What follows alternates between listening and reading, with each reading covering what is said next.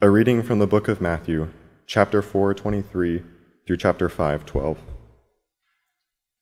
And he went throughout all Galilee, teaching in their synagogues, and proclaiming the gospel of the kingdom, and healing every disease and every affliction among the people. So his fame spread throughout all Syria, and they brought him all the sick, those afflicted with various diseases and pains, those oppressed by demons, epileptics, and paralytics, and he healed them. And great crowds followed him from Galilee and the Decapolis, and from Jerusalem and Judea, and from the and from beyond the Jordan. Seeing the crowds, he went up on the mountain, and when he sat down, his disciples came to him. And he opened his mouth and taught them, saying, "Blessed are the poor in spirit, for theirs is the kingdom of heaven. Blessed are those who mourn, for they shall be comforted. Blessed are the meek, for they shall inherit the earth.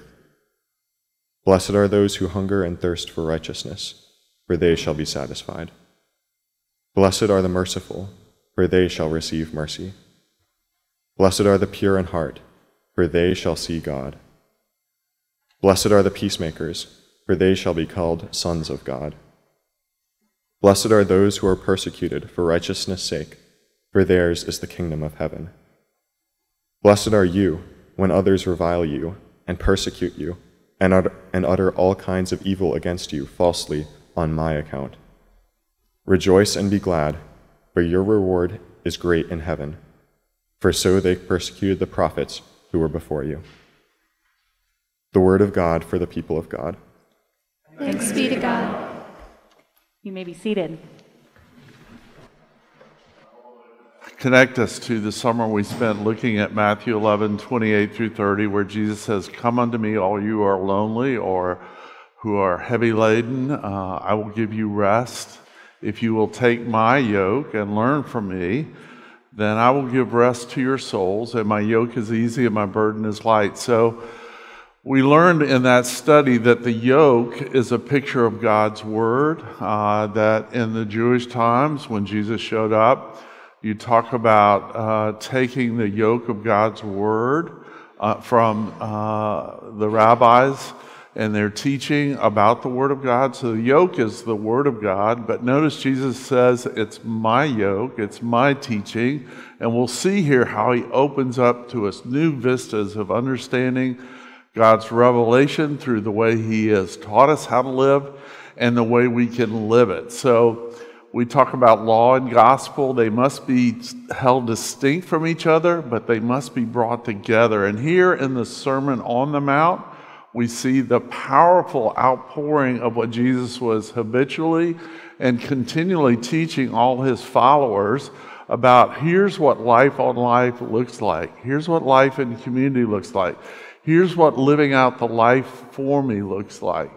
Is to understand how to take my yoke, which is summarized and distilled, and it is so powerfully concentrated, the revelation of God's character, our need for the gospel, but how our King shows up through this great teaching and says this radical thing, "Go into the end of the earth and teach people to live everything that I've taught you." Everything, not just a few things, but everything that I've taught you. And that's why we gather here this morning, as we gather to hear from him that he is a good shepherd. So let's take a moment and pray. I encourage you to pray for someone near you to hear the voice of the good shepherd this morning.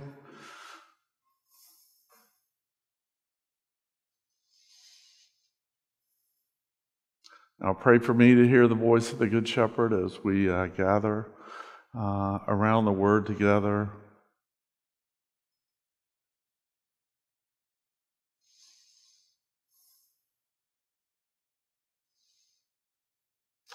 Jesus, we come because you said, "My sheep will hear my voice," and we pray that you would speak to us clearly this morning the amazing good news of that you're always with us and you're always on our side. Amen. So as an application for our study, I want to encourage right out of the gate all the individuals, families, uh, people here together to print out The Valley of Vision. It's a poem from uh, our Puritan forefathers that was read a lot. Uh, and I encourage you to do this in a number of ways. Read it in your uh, times alone with the Lord, or read it at dinner time, or whenever you share a family meal, have one of the family members uh, read it before you give thanks for your food. Uh, but to have your children read it, or when you put your children to bed, read this to them, because it is so wonderful, again, to see throughout history, as we looked at Richard of Chichester, uh, how they, he wrote this beautiful poem that shows up in Godspell, to see him more clearly, to follow him more nearly, to love him more dearly, day by day. Uh, this poem captures a lot of what we're going to be going over all the time. So here's a way to take it in, okay? So listen to uh, this uh, prayer, this poem, that the way up is down. Lord, high and holy, meek and lowly, thou hast brought me to the valley of vision, where I live in the depths, but see thee in the heights. Hemmed in by mountains of sin, I behold thy glory. Let me learn by paradox that the way down is the way up, that to be low is to be high, that the broken heart is the healed heart, that the contrite spirit is the rejoicing spirit, that the repenting soul is the victorious soul, that to have nothing is to possess all, that to bear the cross is to wear the crown, that to give is to receive, that the valley is the place of vision. Lord, in the daytime, stars can be seen from the deepest wells, and the deeper the wells, the brighter thy stars shine. Let me find thy light in my darkness, thy life in my death, the joy in my sorrow, the grace in my sin, the riches in my poverty, the glory in my valley.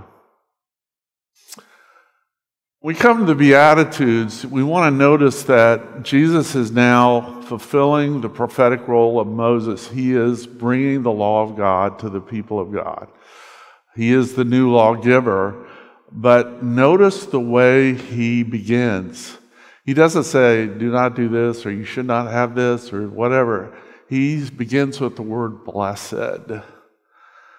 And he starts that way to invite us into what it means to embrace a way of living that he's provided for us to live through him, that makes us want more.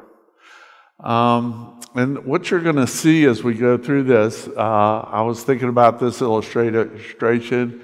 My kids would not like this illustration, and Valerie might not like it, but I'm going to use it anyway because uh, it communicates, all right? So some of you remember going through drive-thrus or going to what at the time was my favorite hamburger place uh, to eat, uh, fast food, and I would never eat there again, but in the day I thought it was, you know, the bomb to eat there. Uh, but anyway, whenever you go through the drive-thru or make an order, they'd say, do you want to supersize that? You know? Which meant, do you want a big drink, and you want the double cheeseburger, and you want the supersized fries, fries. And, you know, and I was like, absolutely, yeah, I'll do that. You know, I want to supersize it. Well, the Beatitudes is to supersize your joy in God, your joy in your knowledge of God. It's God inviting you to say, I want more. Uh, God wants you to awaken to your desire of more of him in your life, more of him in your story. And in the Beatitudes, Jesus does it this way. Here's the teaching pattern. The first thing is the uh, proclamation.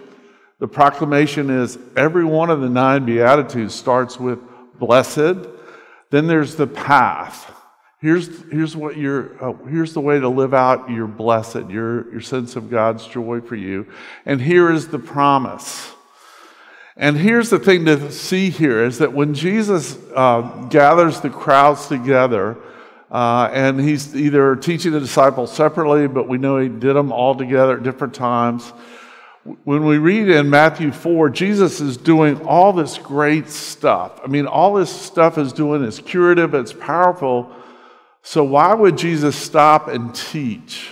Uh, why would he keep healing people? Why would he keep feeding people? Why wouldn't he keep doing uh, what he was doing? Because he was setting in motion the truth, the teaching, his yoke for his people in a way that we would inherit the joy and the wonder of the power of his word to change and transform and to heal people, to really give people a life they never thought that they could have. So when it says that Jesus sat down, in his day, the rabbis, when they would teach, they would sit down. We talk about in, in academia, a professor having a chair. Um, the whole idea is this tradition, Judaic Christian tradition of teaching from sitting. It says he sat down and then he opened his mouth. Now, is that just a, um, sort of a creative way to say he said? No, the word open there, to open his mouth, was to communicate this idea, I'm getting ready to teach you what's central to my heart for you. So that, just to even notice in the text when it says he sat down, a position of authority, he opens his mouth, which is a, a, a metaphor for he's going to open his heart to us, and he's going to speak to us. And you can imagine of hearing all these great stories of what Jesus was doing, and then getting to hear him speak, because what we'll see when we study this passage is that people were thrilled by what he was doing, but they loved the way he communicated God's word to them. They were excited about what he offered them. Now, when we study this and we begin to look at it, we notice that when Jesus starts off with blessed, he's not talking about some future pious platitude hope of the future. He's talking about the here and now. He's saying basically this: the joy that God has for his world, for his people, is unstoppable, undefeatable, unextinguishable. But here's the problem. Even though it's not, you're not able to stop the joy that God's flooding the earth with. You're not able to defeat it. You're not able to put it out. But here's the problem. You can miss it. You can miss the joy that God has for you and his world. And so the Beatitudes are a call to joy, deep, powerful joy. Now, just think, some of you know this, these verses. We rejoice in our suffering. Count it pure joy when you're in difficult trials. And again, if we're missing what God has for us, those sound like crazy talk. I mean, that's cray-cray. I mean, really? How do I have joy in the midst of this unbelievable heartache and trial that I am? How can joy coexist with real sadness? Or a sense of, I keep messing up, I keep messing up, I keep messing up. And yet there's a joy there for Jesus to show you that will help you begin to interpret your failures, your mistakes, your sins in a way it will begin to mysteriously change you, and what seemed to be so powerful in your life, like in my ministry of many years and sitting with people, they just feel like they're a slave to this or a slave to that, and they just cannot figure out how to be free from the very thing that they hate but they keep doing, Romans seven. But thanks be to God, uh, there is a joy that seeks us even in our sin. And one of the things that we learned in our study, which was so powerful, there's nothing that we can do because of who Christ is and what he's doing for us right now that would cause him to be repelled by continually screwing up. So again, if you want to look up a great verse and you're going, where is he going with this? Proverbs twenty-four sixteen, the righteous man falls seven times. The word seven means continually. The righteous person is constantly messing up. But it says he gets up. What enables us to not just stay down on ourselves, down on other people? What uh, what allows us to get, get it going? The word here, blessed, and the way Jesus taught it, it's like a shout. Uh, if you read the Psalms, shout to the Lord, all the earth. Praise him. It's not like, praise him, shout him, you know. It's like, Jesus, you know. It's to shout. Jesus is bringing a triumphant trumpet blast of the kingdom of heaven, which is the promise that we'll get to in just a moment. It's a trumpet blast that, that uh, brings the thunder. It brings the lightning. Um, just a little code here. The more I'm with you, the more I preach. I'll get really excited about a passage, and then I'll stop and I'll go, boom! you know, or I'll go, wow. But usually uh, I will say, boom. And you know that in Jesus' uh, ministry uh, that there were times in his experience where it thundered and God spoke to him directly. Uh, so when I say boom, it is the thunder of heaven. And one of the things that's really great about being the people of God at such a time like this is we get to bring the thunder, the joy, the lightning, if you will, of who God is and what he wants us to do. Uh, right now, our son Luke is reading to our grandson James the Chronicles of Narnia. And uh, in book two, uh, you all know that this little line that C S Lewis designed. Now, let's just put ourselves, Lewis is writing to his nephews and nieces who are had to flee London because London is being bombed. He writes the Chronicles of Narnia. So you can imagine, you know, we've, we're living in the pandemic, how hard it is and difficult it is, but what would it be like where we had to flee Greater Boston, Cambridge, because we're being bombed by an enemy, and we have to run into New Hampshire or Vermont and hide out. And so Lewis has this great line, which I think really captures what happens to a lot of us, where he says, you know, because of what's going on, it is always winter, and it is never Christmas, okay? It's always winter, and it's never Christmas. And it kind of sets the stage for, wow, it was really dark, it was really sad. Can you imagine saying, hey, we're going to skip Christmas this year?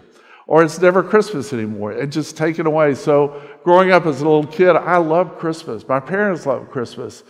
But the idea of not having Christmas, I was like, that's dark. That's awful. But here's the good news of what's going on when Jesus says, blessed. He's saying, it's always Christmas. Now, it's not like it will happen or might happen. It is Christmas right now. The joy that comes where we celebrate and remember Jesus' incarnation is for us every day. Now, I've already told many of you how much I love Christmas, so for, if you're new, let me tell you how much I love Christmas. So one of my, pra- how many days until Christmas? ninety-eight, ninety-seven, somewhere in there. So anyway, um, you know, is one of my practices is to always watch The Christmas Carol um, with George C. Scott, who is the best Scrooge, and if you want to argue about that, we could argue about it l- later. But he has this Uh, great experience um, uh, in uh, in there, Scrooge does, where Marley comes to warn him.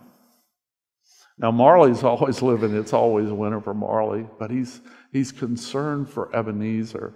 And it's this beautiful scene where, you know, uh, Marley shows up, and his Scrooge says, why are you here? And he says, I'm here for you, Ebenezer.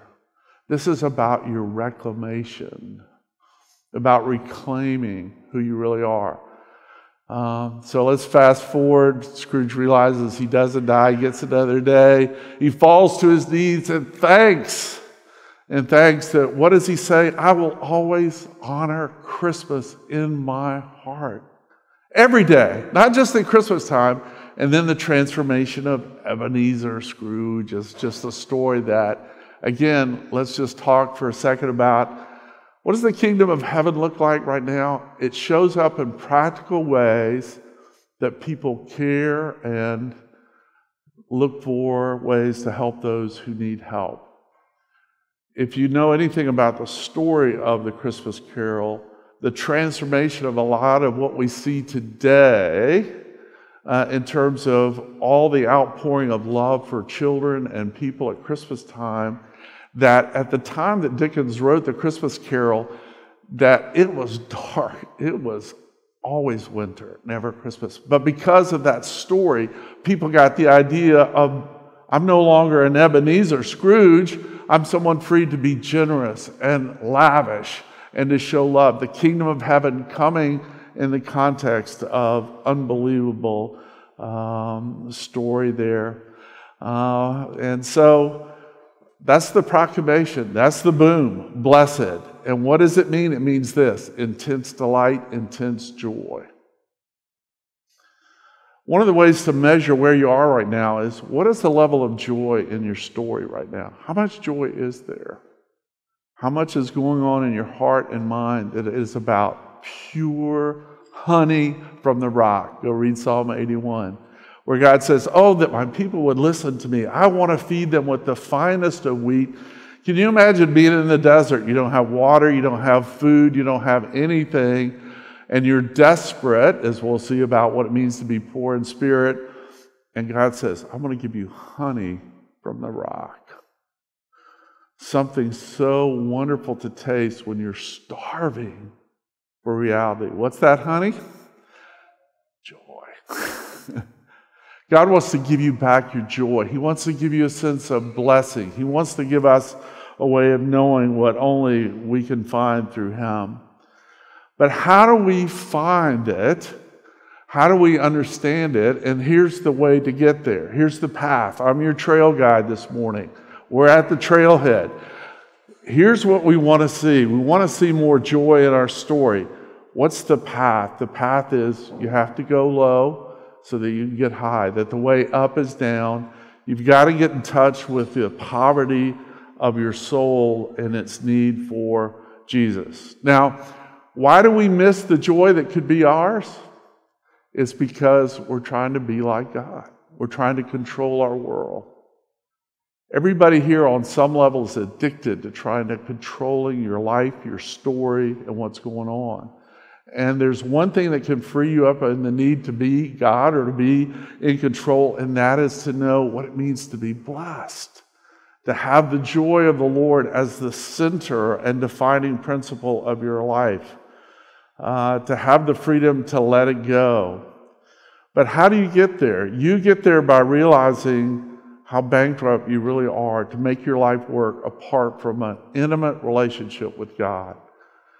So in some ways, this is the bad news, but it's the best news, that if you want to be free today, you admit, nothing in my hands I bring. I come with empty hands, but simply to the cross I cling. That you'll come to this table today with a fresh sense of your desperate need because you know you're missing it.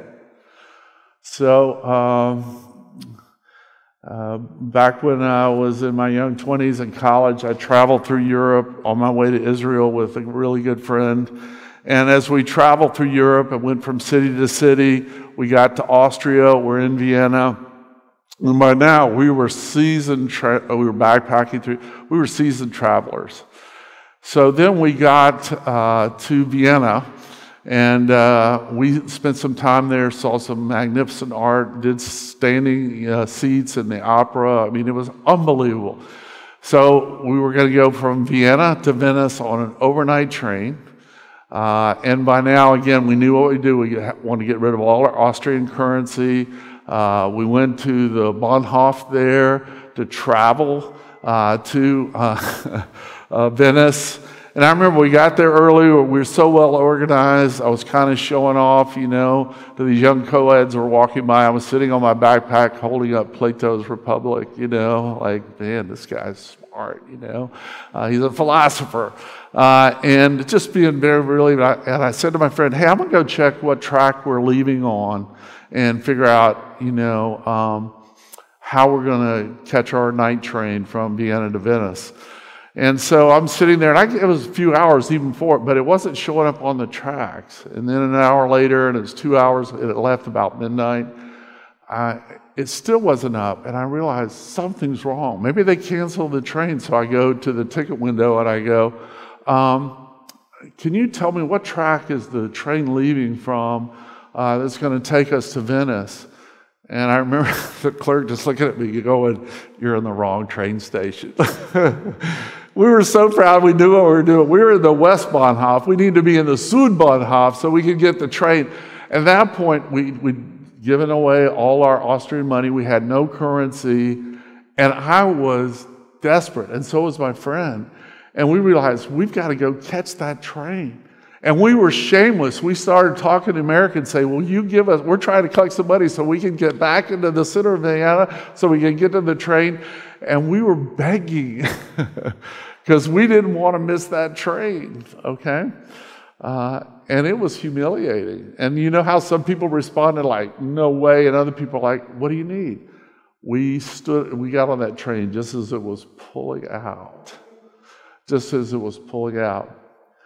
Now, the way to understand poverty of spirit is to realize Jesus is inviting you to a place where if you want to know his joy and see his kingdom, you're going to humble yourself and admit how much you need him, and you will become shameless in your desire to ask him for more, even though you're messing up, even though you know that the way you're living and the way you're thinking is so counter to what you want and desire for yourself, because Jesus loves us even when we're messing up, and he wants to heal us and he wants to help us.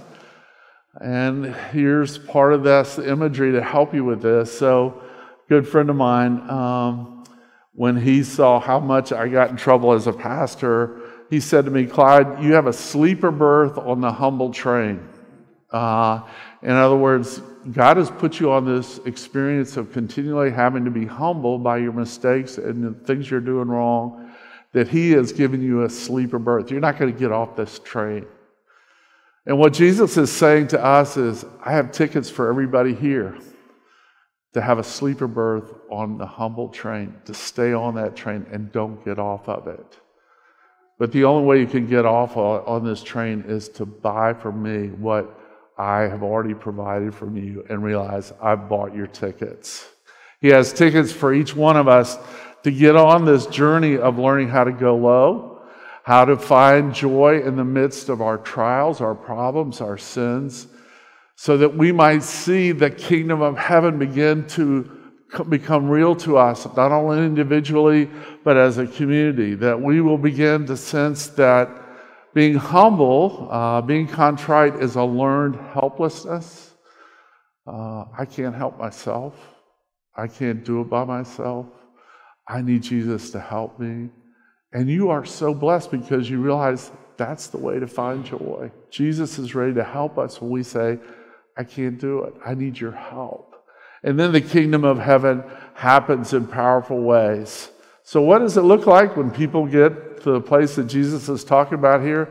He says, when you're living in the kingdom of heaven, you begin to see how God wants to bring heaven to earth right now. C S Lewis is famous for saying that, uh, that people will say, anybody who's heavenly minded is not any earthly good. But what Lewis says so powerfully, he says, it's only the heavenly minded that do earth good.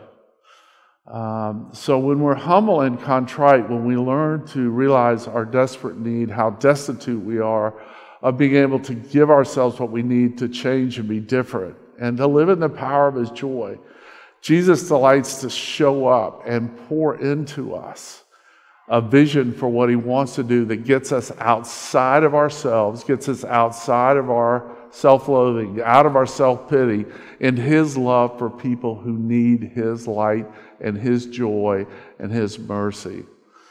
Um, what does the kingdom of heaven look like? There's lots of illustrations here, but here's one.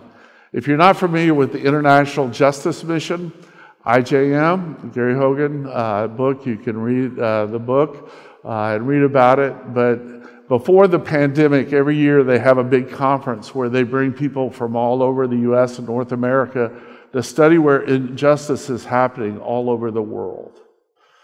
Um, and uh, to say, here's how you can pray, help, give, go to help address injustices for people who are living in unbelievable circumstances. Good friend of mine, he would go to this conference, and he said it's one of the best things he ever did for his teenagers. Uh, they went to this conference every year. They'd have a pre-conference for teenagers to come to uh, where they could go and learn about ways God was working around the world to address injustice.